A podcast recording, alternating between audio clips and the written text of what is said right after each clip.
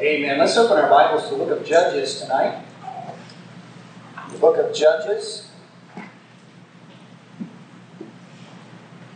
chapter 6 or 7. I have both.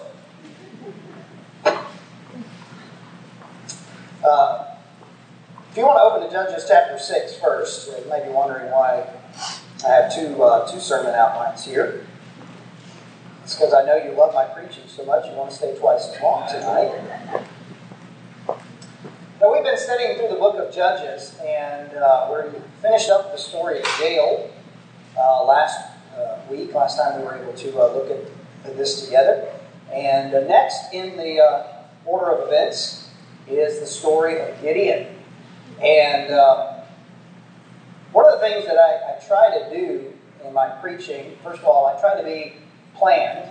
Um, I try not to be reactionary in my preaching. I try to try to seek the Lord's will about uh, what He would have me preach in the days ahead, and, and uh, be at least somewhat planning ahead uh, about that. Of course, I always want to be sensitive to the Lord's leading. Things uh, sometimes the Lord uh, changes at the last minute. I try to follow that. Uh, but another thing that I try to do is I, I try not to preach reruns.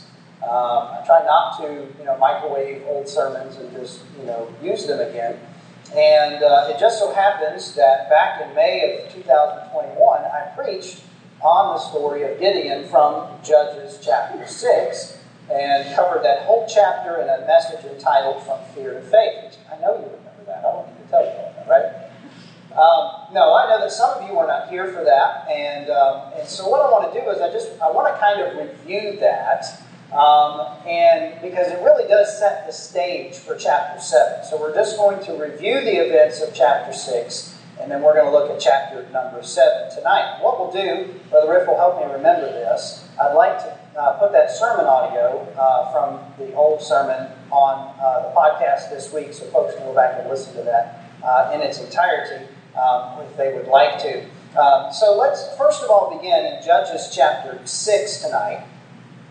And uh, then we'll uh, then we'll jump into chapter seven after a little bit of review and, and look at the uh, uh main events there. But let's go ahead and begin with a word of prayer. Heavenly Father, I pray that you help us, give us understanding of your word. You've said that the Holy Spirit would be our guide, that He would uh, lead us into the truth, that He would help us discern. Lord, we need your Holy Spirit to, to do that right now. Help us to learn from the story of Gideon how to have faith. In spite of the odds, in spite of the circumstances, to be willing to trust you, be willing to follow your leading, whatever that might mean. Lord, that you would do great works through our lives to glorify yourself. And I pray it in Jesus' name. Amen. Judges chapter 6 and verse number 1 says, And the children of Israel did evil in the sight of the Lord the Lord delivered them into the hand of Midian seven years. As we've been studying through the book of Judges, we have seen that the book of Judges records a vicious cycle that happened over and over and over again during this time in Israel's history. It spans about 400 years from the time that they finally entered into and conquered initially the promised land until the first king, King Saul, was uh, was anointed over the nation. During that 400 year time period, the, it was characterized essentially by spiritual anarchy, especially as you get later in the book. There are two verses that say, Every man did that which was right in his own eyes. In the first chapters of the book, it kind of gives us a summary of what's going to happen throughout the book what you see is that the children of Israel turn from God and they begin to worship idols and they begin to follow the practices of the heathen cultures around them. And because of their sin, God would punish them. God would send foreign armies to invade them and to oppress them uh, for sometimes decades. And eventually, the children of Israel would get tired of the hardship. And they would realize that they needed to change their ways. They would repent, they would call upon the Lord, and the Lord would have mercy, and He would raise up a judge who would deliver them. And this judge was uh, not like a judge in a court of law, but he was kind of a, a uh, both a military and a civil leader, and also, to some extent, a religious leader. And as you go through the book of Judges, one of the things you see is that these judges, many of them were very flawed people. We're going to see that about the story of Gideon, Lord willing, uh, uh, maybe next week. But, but even Gideon, who we typically think of, he's a great guy, really didn't end very well. Samson's another classic example of that. You know, uh, we, we enjoy his story. It's exciting. It's fun. We love seeing the flannel graphs and all of those sorts of things from Sunday school. But really, when you look at his life, he was he was not the kind of guy whose character you would want to copy. And you come away reading the book of Judges with a, a sense of just disappointment, thinking along these lines, is that the best we can do? Really?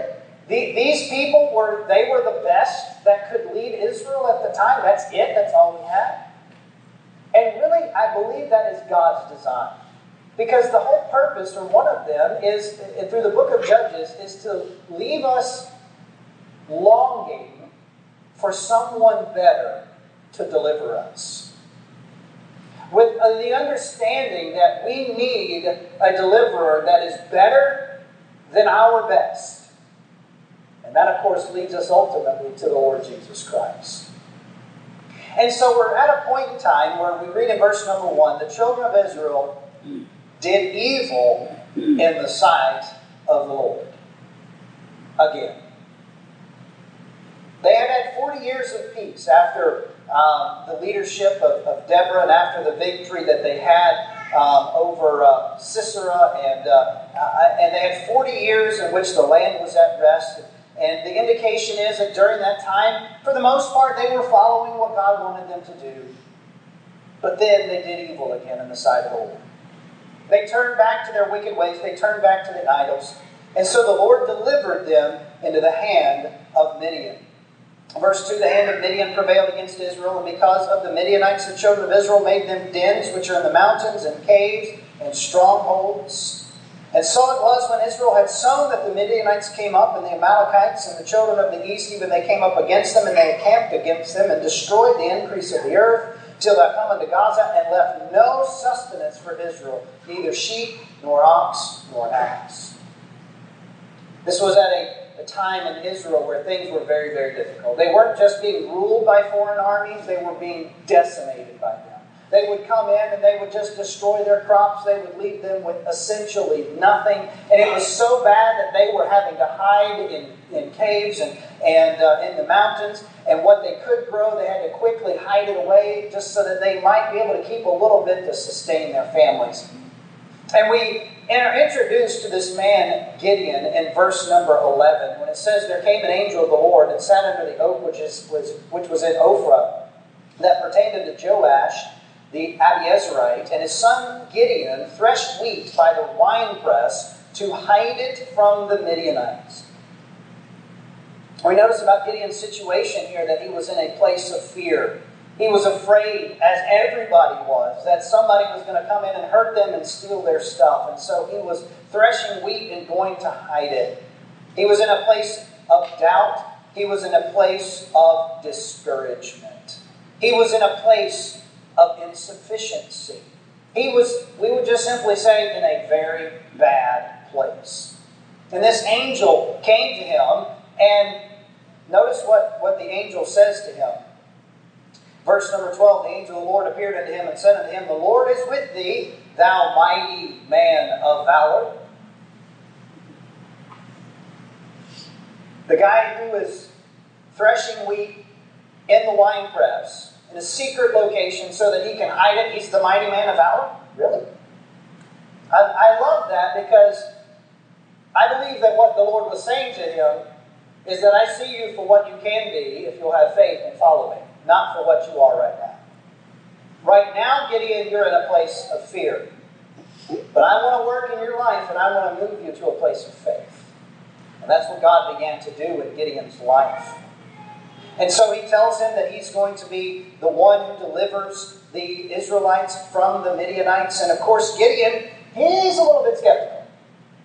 I mean, after all, he's lived for years under the oppression of these foreign invaders, and it doesn't look like uh, that uh, they're going to get the upper hand and, and uh, be able to defeat them anytime soon. And so he, he asks for a sign. The first sign he asks for is in verse number 17. He says, If I found grace in thy sight, then show me a sign that thou talkest with me. Depart not thence, I pray thee, until I come unto thee and bring forth my present and set it before thee. And so he goes and he gets, uh, he gets a meal and he brings it back out. And it says that, uh, verse 21, the angel of the Lord put forth the end of the staff that was in his hand and touched the flesh and the unleavened cakes. And there rose up a fire out of the rock and consumed the flesh and the unleavened cakes. Then the angel of the Lord departed out of his sight. And when Gideon perceived that he was an angel of the Lord, Gideon said, Alas, Lord God, for because I've seen an angel of the Lord face to face. Here he asks for a sign. Was it wrong for him to ask for a sign? This is a great debate. When we look at this one, later when we look at the famous fleece, was it wrong for Gideon to do that? I will simply answer it this way it wasn't best. It would have been better if Gideon had simply believed God's word because God said it. But what I love about the story is that God met Gideon where he was. Gideon said, Will you give me a sign? And so the Lord gave him a sign. First, here with the angel in this miraculous consumption of this offering, the angel goes up in the flames, and it's very evident this was no ordinary messenger. This was the angel of the Lord. Now, that God doesn't work in the same way today. He doesn't give miraculous signs by suspending the laws of nature for us. But you know what the Lord does do for us today to help us along? to grow our faith, to give us wisdom. You know what He does do? He answers our prayers. Call unto me, and I will answer thee, and show thee great and mighty things which thou knowest not. Jeremiah 3, 33, verse 3. And James 1 5, if any of you lack faith, let him ask of God, which gives to all men liberally and upbraideth not, and it shall be given him. Now, I'm not going to uh, tell you that you can set out a literal fleece and do what Gideon did and expect God to do the same thing for you because God doesn't work that way. But God does answer prayer and God does guide his children and God does want our faith to grow. And then we see in verses 23 through 32, the very first thing that Gideon did before he goes out and attacks the Midianites. We'll get there in just a moment, Lord willing. But before he goes there, you know what the first fight that God called him to fight was? It was against a defenseless statue. See, God knew where Gideon was. He knew what, that Gideon needed some help along the road. He needed to, a little bit of encouragement. And so the first thing that God led him to do was to go and to destroy the idol of Baal. Let's go, uh, just for sake of time here, verse 25. It came to pass the same night the Lord said unto him, Take thy father's young bullock, even the second bullock of seven years old, and throw down the altar of Baal that thy father hath, and cut down the grove that is by it. So, so Gideon's dad had set up a, a, a worship center for Baal. Right? So it just tells you how, how influenced Israel was by the idolatrous cultures around them. Gideon's own family had a Baal worship center. And he tells Gideon, go take a bullet, and you're going to go and you're going to destroy that statue to Baal. All right, I'm thinking, I'm Gideon. All right, I can do that. Middle of the night, everybody's asleep, nobody will see me do it, and I'm pretty sure that statue can't fight back. So I'll go do it. So he goes and he does it. He tears down the statue, he destroys the grove. And it says in verse 27 Gideon took ten men of his servants and did as the Lord said unto him. And so it was because he feared his father's household and the men of the city that he could not do it by day, that he did it by night. And you know, when he did this, it began to change the hearts of the people, starting with his own father. The next day, everybody got up and they realized, oh my goodness, somebody has destroyed our idol to Baal. I mean, that would be pretty disturbing if you got up one day and somebody had killed your God, right? That's, that's exactly what they're thinking. Somebody destroyed our God. And so they come and they find out that it was Gideon. Uh, and uh, verse number 30 the men of the city said unto Joash, Bring out thy son that he may die, because he has cast down the altar of Baal, because he hath cut down the grove that was by him. And I love what, what Gideon's dad says in response. Now, notice this, it's very important. Who set up that idol? Gideon's dad. It wasn't free either. I'm sure he had to pay good money to buy it, have it made, to have the workers put up all this sort of stuff. He had a lot invested in it, we would say. But notice what his response was. Verse 31 Joash said unto all that stood against him, Will ye plead for Baal? Will ye save him? He that will plead for him, let him be put to death whilst it is yet morning. If he be a God, let him plead for himself, because one hath cast down his altar. Therefore, on that day, he called him Jerubbaal, saying, Let Baal plead against him, because he hath thrown down his altar. You know what that was? That was a change of heart on the part of Gideon's dad. He said, You know what? If Baal's such a great God, let him defend himself.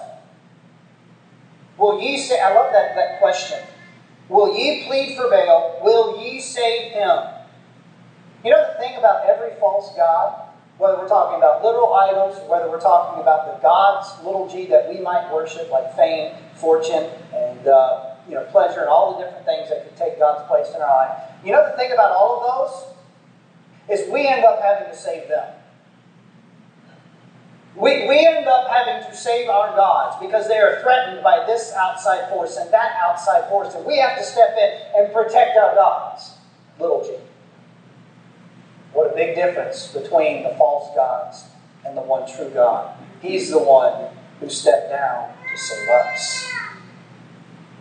And so Gideon here gets a new nickname, Jerubbaal. He becomes known as the Baal fighter. And so this was the first step that he took. The next step that God's going to call him to take is, is much bigger and much bolder. Verse 33 of Judges chapter 6 Then all the Midianites and the Amalekites and the children of the east were gathered together and went over and pitched in the valley of Jezreel. But the Spirit of the Lord came upon Gideon, and he blew a trumpet, and Abiezer was gathered after him. And he sent messengers throughout all Manasseh, who also gathered after him, and he sent messengers unto Asher, and unto Zebulun, and unto Naphtali, and they came up to meet him. And so Gideon now is assembling an army. Sometime shortly after these events, Midian is going to gather to meet them to assault Israel. But this time, instead of hiding in a wine press, threshing his wheat to hide it, Gideon is leading an army. God took him from fear to faith. You know, we talk about making a step of faith or making a leap of faith. I'm afraid sometimes that language discourages us. I don't believe that God wants us to jump across the Grand Canyon, as it were. I think our faith grows one little step at a time. That all we have to worry about is what is the next step that God wants me to take? And by taking one step after another, eventually we'll look back and we'll see, wow, we've really covered a lot of distance. God wants us to have faith. God wants us to follow Him. And God will work in our lives to do that, to build that faith.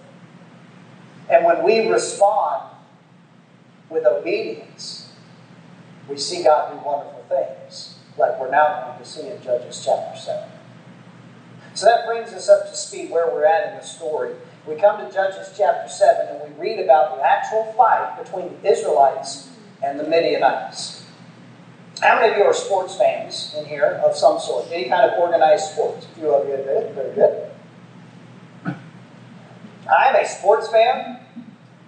I am not a fan of the politics of sports. That's another story. But I love watching sports. I love a good upset story.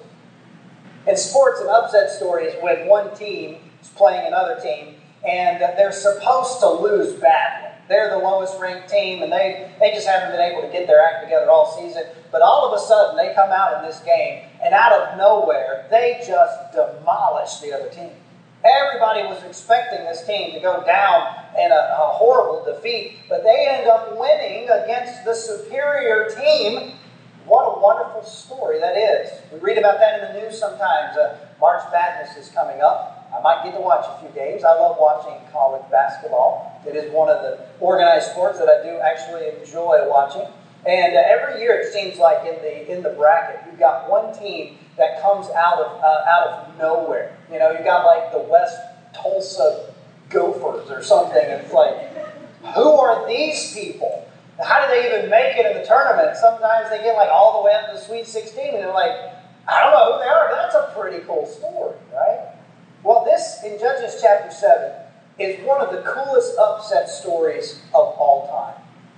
Because God took a ragtag bunch of discouraged Israelites and He gave them an incredible victory over an overwhelmingly larger force. You know, in life, it may seem to us sometimes that failure is inevitable.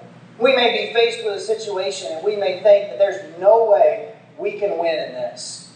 Spiritually, we sometimes feel like the devil is just, he's just having his way with us, he's just thrashing us. But know this that if you are on God's side and if you're willing to have faith and follow Him, you are the winner. You already are a victor in the Lord Jesus Christ, and you will get to enjoy that victory over the enemy, and God will get glory from it if you will have faith and follow Him. Let's see how this is illustrated in the story of Gideon from Judges chapter 7. Look with me at verse number 1. Then Jerubbaal, who was Gideon, and all the people that were with him, rose up early and pitched beside the well of Harod, so that the host of the Midianites were on the north side of them by the hill of Moreh in the valley. And the Lord said unto Gideon, The people that are with thee are too many for me to give the Midianites into their hands, lest Israel vaunt themselves against me, saying, Mine own hand hath saved me. Now therefore go to, proclaim in the ears of the people, saying, Whosoever is fearful and afraid, let him return and depart early from Mount Gilead. And there returned of the people twenty and two thousand, and there remained ten thousand. Number one, in keeping an outline, let's notice this intentional reduction. So, Gideon has amassed this force of 32,000 Israelite soldiers. Seems like a pretty good number. Mm-hmm. However, the Midianites, we learn later, numbered 135,000. That means that the Israelites were already initially outnumbered about four to one. So there were four, approximately four Midianites, every one Israelite. Those aren't good odds. Listen, if you're going to be going into this kind of a battle, like they did in the Old Testament, where the vast majority of it was hand to hand combat, you want it to be at least even, right? One to one. Preferably, you want it to be on the top side. You wanted to have more soldiers than the enemy. Israel was in the opposite position. They were already outnumbered four to one. And did you notice what God said in verse number two? He said to Gideon, you got too many guys.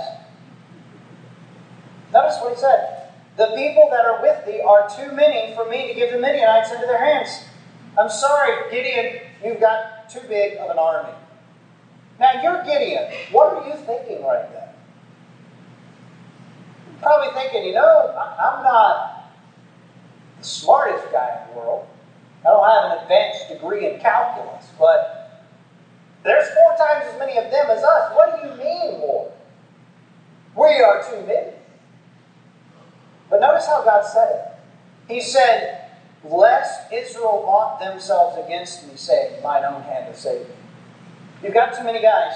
Gideon because if you take all these guys into the war, when I give you the victory, you may be tempted to brag that you won the victory.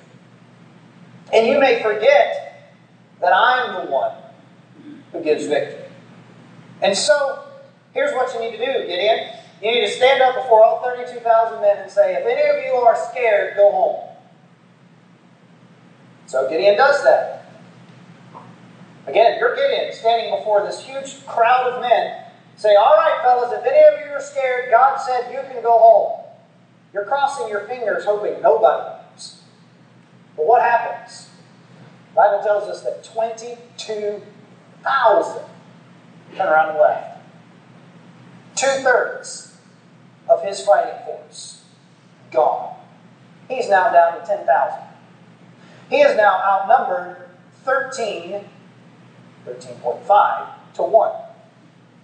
It is now 10,000 Israelites against 135,000 Midianites. I'm Gideon, I'm thinking, okay, this just got way harder. But Lord, it's what you want us to do, it's what we're going to do. What next? We find out what the Lord says next in verse 4. The Lord said unto Gideon, The people are yet too many. What? Bring them down under the water, and I will try them for thee there. And it shall be that of whom I say unto thee, This shall go with thee, that same shall go with thee, and whomsoever I say unto thee, This shall not go with thee, the same shall not go. So he brought down the people to the water, and the Lord said unto Gideon, Everyone that lappeth of the water with his tongue, as a dog lappeth, him shalt thou set by himself. Likewise, everyone that boweth down upon his knees to drink. And the number of them that lapped, putting their hand to their mouth, were 300 men, but all the rest of the people bowed down upon their knees to drink water. And the Lord said unto Gideon, By the 300 that lapped will I save you, and deliver the Midianites into thine hand. And let all the other people go. Go every man into his place. So the people took victuals in their hand and their trumpets, and he sent all the rest of Israel, every man into his tent, and retained those 300 men. And the host of Midian was beneath them in the valley. So here's, here's what God told him to do. He said, All right, still got too many. Take your whole army down to the river and let them have a drink. Whatever men I say to set to one side, set them to one side. The other men set them to the other side. So they go down there and says, right, fellas, get a drink. Most of the men, in fact, 9,700 of the men, got down on their knees just like this and stuck their face all the way down into the water to get a drink. Now, why would they do that? Well, they probably didn't have a camelback water bottle or you know anything like that. They didn't have a nice Chirvis. They didn't have uh, uh, uh, any of the fancy water bottles we have today. So they were going to drink something. They had to get the water to their mouth and the mouth to the water. So they just bent over and they took a drink. 300 of the men were a little bit weird. As that they lapped the water like a dog. And what they did is they actually reached down and they didn't get down on their knees. They just scooped up some water in their hand and then they would drink it like this. And scoop and they would drink and they would scoop and they would drink. So those guys were the odd guys out. God said separate them out. You have 300 on this side, you have 9,700 on this side. You're Gideon. Which group do you pick? The 9,700, right, Lord? Nope. The 300. Now, people have speculated, you know, why did God pick those guys? You know, was it because that, you know, the way they were able to drink, they were able to be more vigilant and watch? I, I don't know. The passage doesn't say that directly. The overarching purpose here was to reduce the number ridiculously low. Because now Gideon has 300 men to fight against 135,000. That is a ratio of 450 to 1. Every one of those men in a traditional battle would have been expected to kill 450 of the Midianites. Was that possible? Well, we read of some of David's mighty men. Uh, one guy in particular slew 600 at one particular time. Remember old Shamgar, his ox goad? Yeah, it was feasible. It was possible, you might say. But these guys weren't exactly David's mighty men. And now Gideon has this tiny, ridiculously small army. We can even call it an army at this point. And God says, that's what we're going to work with. It was an intentional reduction because God said, I want this victory to be a victory that only I get the credit for. Next, we see in Judges chapter 7 some providential encouragement. An interesting um, event takes place in verses 9 through 15. That night, the Lord came to Gideon and said, Arise, get thee down unto the host, for I have delivered them into thy hand. Verse number 10 But if thou fear to go down, go thou with Purah thy servant, go with Go thou with Purah thy servant down to the host, and thou shalt hear what they say, and afterward shall that hand be strengthened to go down to the host. So God comes to him and says, All right, Gideon, tomorrow you're going to attack them. But if you're afraid to do that, here's what I want you to do. I want you to take your servant, I want you to go and infiltrate the camp of the Midianites in the middle of the night.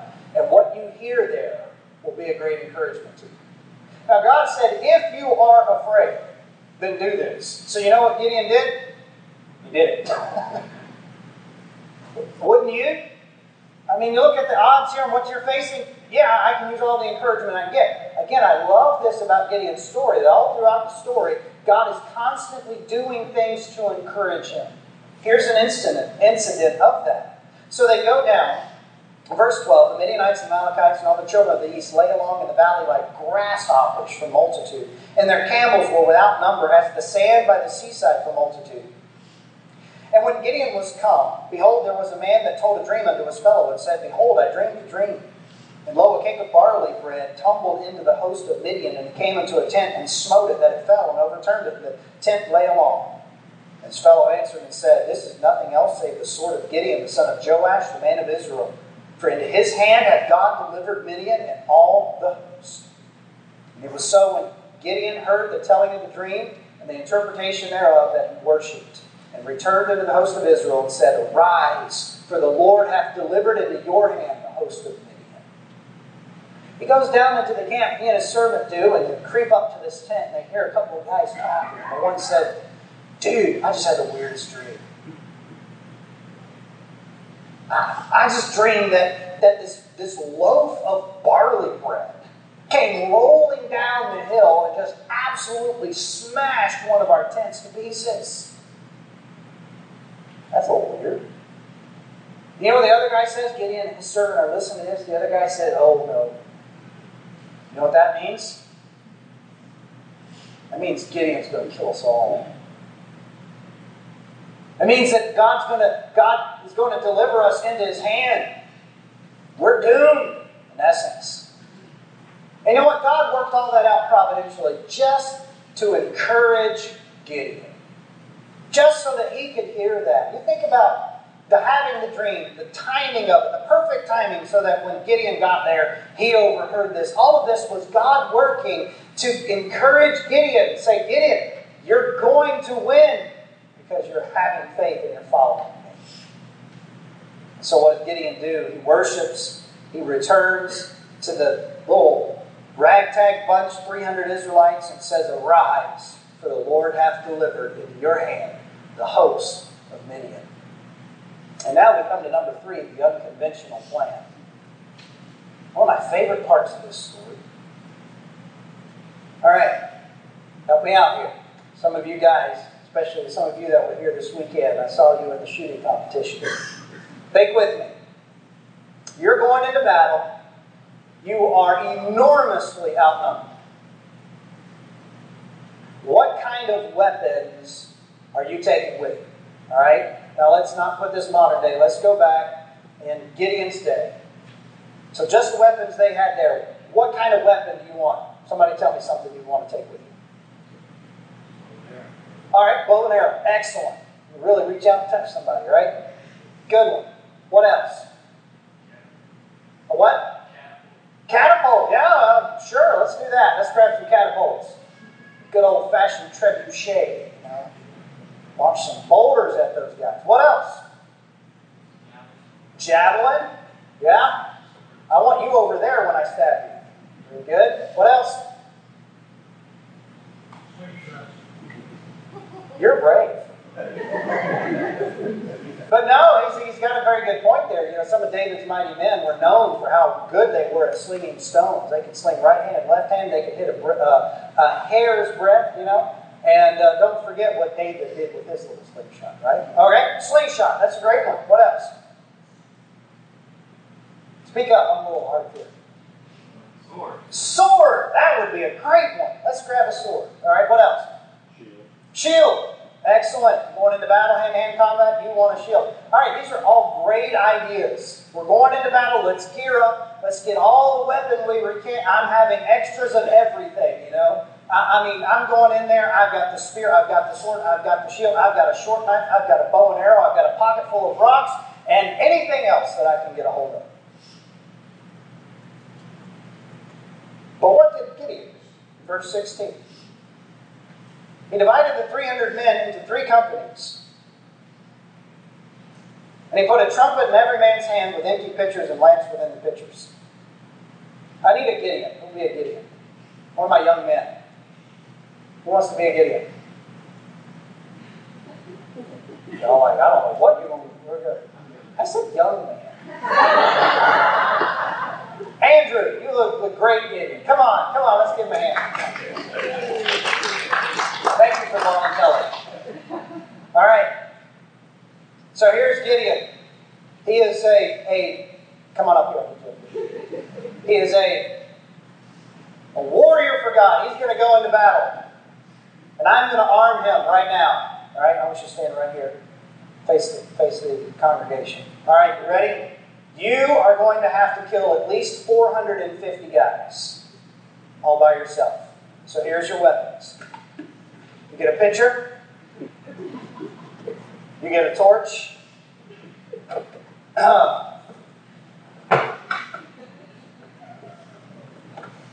you get a trumpet. There you go. Are you scared yet? Are you intimidated? He is armed for battle. Now, you run at the Midianites like that, what are they going to do? They're going to die laughing. That's what they're going to do. That's what they're going to do. So he gives them, what does he give them? He gives them a trumpet. Hold the trumpet for everybody. He gives them an empty pitcher and a lamp within the pitcher. Only it wasn't a backlight. It would have been like just a little lantern type thing. But listen, he said, verse 17, Look on me and do likewise. And behold, when I come to the outside of the camp, it shall be that as I do, so shall ye do. When I blow with the trumpet, I and all that are with me, then blow ye the trumpet also on every side of all the camp, and say, The sword of the Lord and of Gideon. So Gideon and the hundred uh, men that were with him came into the outside of the camp in the beginning of the middle watch.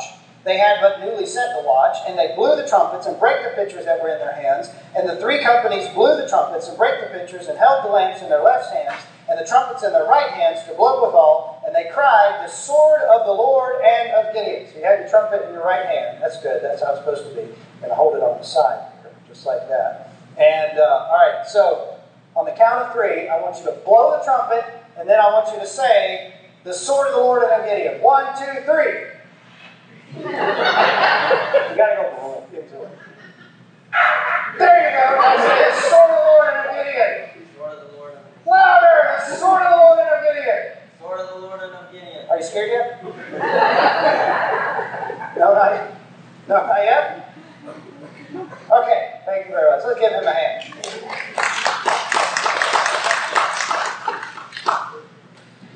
So, you see why I call it an unconventional plan. In a lot of ways, I see that this is like Joshua in the Battle of Jericho.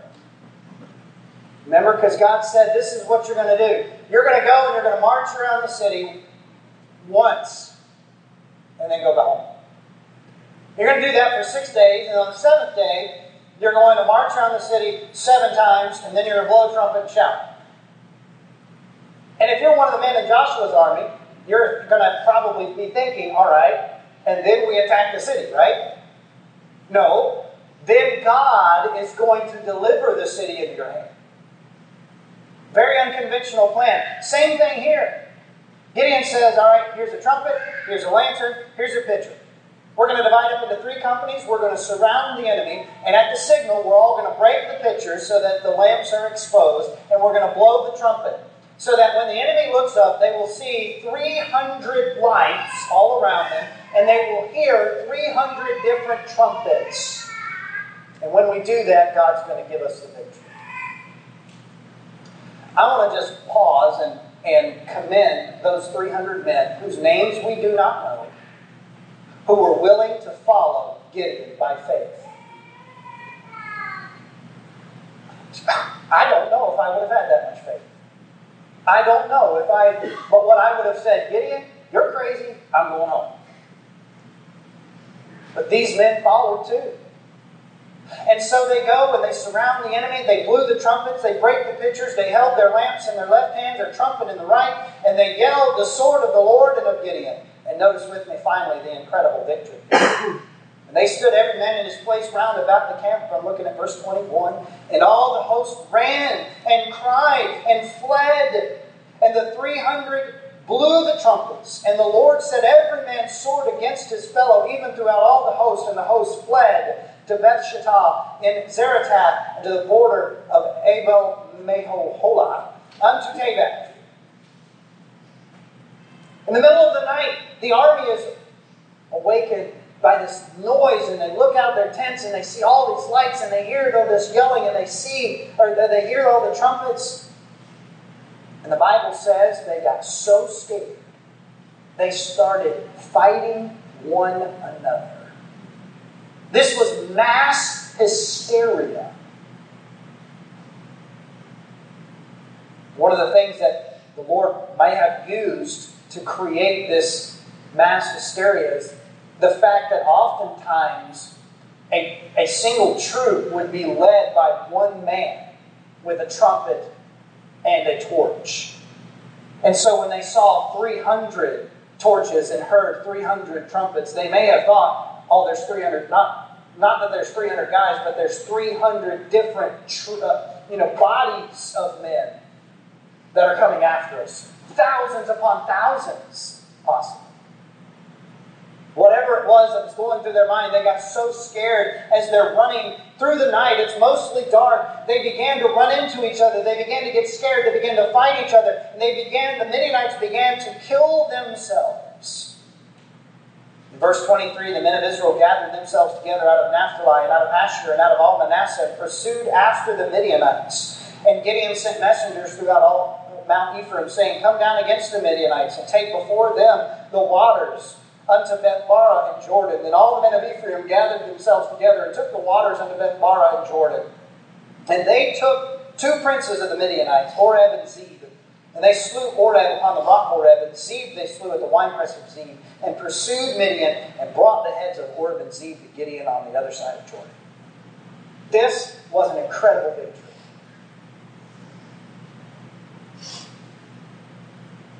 And who can we only give the credit for? It to God. Because humanly speaking, this doesn't make sense. The 300 men could initiate a battle that results in the destruction of 135,000. As we read the story, once the Midianites started fighting one another, they quickly sent messengers to all of the surrounding Israelites and said, Come down to the battle and help us. Let's pursue them. God's going to give us the victory. And they come down and they just they begin to chase them and they kill two of their key leaders, Oreb and Zeb. Aren't you glad your parents didn't name you Oreb or Zeb? They kill these two men. And as gory as it sounds, they brought their heads to Gideon on the other side. This was a certain victory that God worked in their lives. So, what do we take away from this? Well, all of these stories in the Old Testament were written for our learning, so that we could have hope, so that we could be encouraged as we live for the Lord. What, what can we take away from this? I believe that this story is just a wonderful illustration of what God, the kind of thing that God can do in our lives when we're willing to have faith and follow Him. Even if you are enormously outnumbered, even if you have been reduced to next to nothing. You know, sometimes God has to take us through a time of reduction in our life. God has to humble us. And the thing about being humbled is it's humiliating. That's not a comfortable process to go through. That's not an enjoyable experience. But sometimes God will send us through that time of intentional reduction because He wants to do something in our life that He will get all the glory from. But with that, I'm so thankful that He will also give us providential encouragement. He's not just going to break us down and leave us there. He may break us down, but it's at that lowest point that He will meet us there and He will lift us back. He will encourage our hearts in, in so many different ways. Providentially, God will send people into our lives who, are, who will encourage us. I'm so thankful. The Lord does this for me so many times. Just recently, I'm going to tell you, I was, I was having one of those times where I was just discouraged. And somebody came along. They didn't know they were doing this. But somebody came along and they said something kind to me. It was just genuine, just wanted to be nice. And you know what? The Lord used that comment just to lift my spirits, just to encourage my heart, just to let me know that God is still at work in my life. And God will do that for us. Yes, sometimes there will be the intentional reduction, but then there will also be the providential encouragement. And that helps us because if we're honest about it, what God has called us to do, to live like Christ and to, to be a witness in this world and to be a testimony and, and to be uh, godly and, and what God has called us to do to the world seems like an unconventional plan.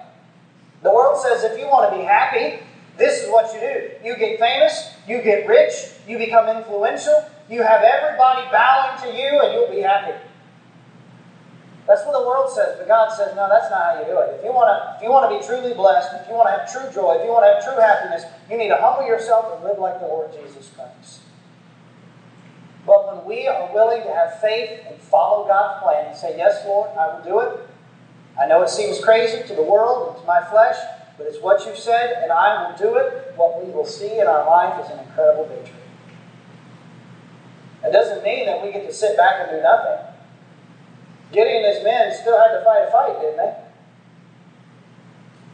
But they saw God give them a victory that day. And God got all the glory for it. God wants to work in your life in such a way that He gets all the glory for what is done in your life. If you will just have faith and follow Him. With heads bowed and eyes closed this evening. These old Bible stories that many of us know so well contain some of the most wonderful words of encouragement and such wonderful kernels of truth there for us. And I wonder tonight are you a Gideon? Maybe you're a Gideon in Judges chapter 6, living in fear. And I tell you, God wants to help you move from that place of fear to a place of faith. Maybe you're in the middle of the road there. You've, you've taken some steps in the right direction, but there's still a long road, way to go. You're still struggling with some doubts. You're still struggling with some things. I tell you, God wants to help you. He'll meet you where you are. Help you take the next step. Maybe some of you are Gideon at the end of chapter 7 enjoying the victory. Can I say, praise God for that? Are you giving him the glory for it? Don't take credit for it. You didn't do that. God did. He brought you to where you are. Give him all the glory Wherever you're at in your journey tonight, we can learn from the life of Gideon how God wants to work in our life. Give us victory if we'll have faith and follow him. Heavenly Father, we are so thankful for your word tonight. Thankful for encouragement that we get. Lord, I pray that you would work in us and through us to glorify yourself, to grow our faith. We would be willing to obey, to follow you. Lord, I pray that you would help us to live in victory. I pray these things in Jesus' name.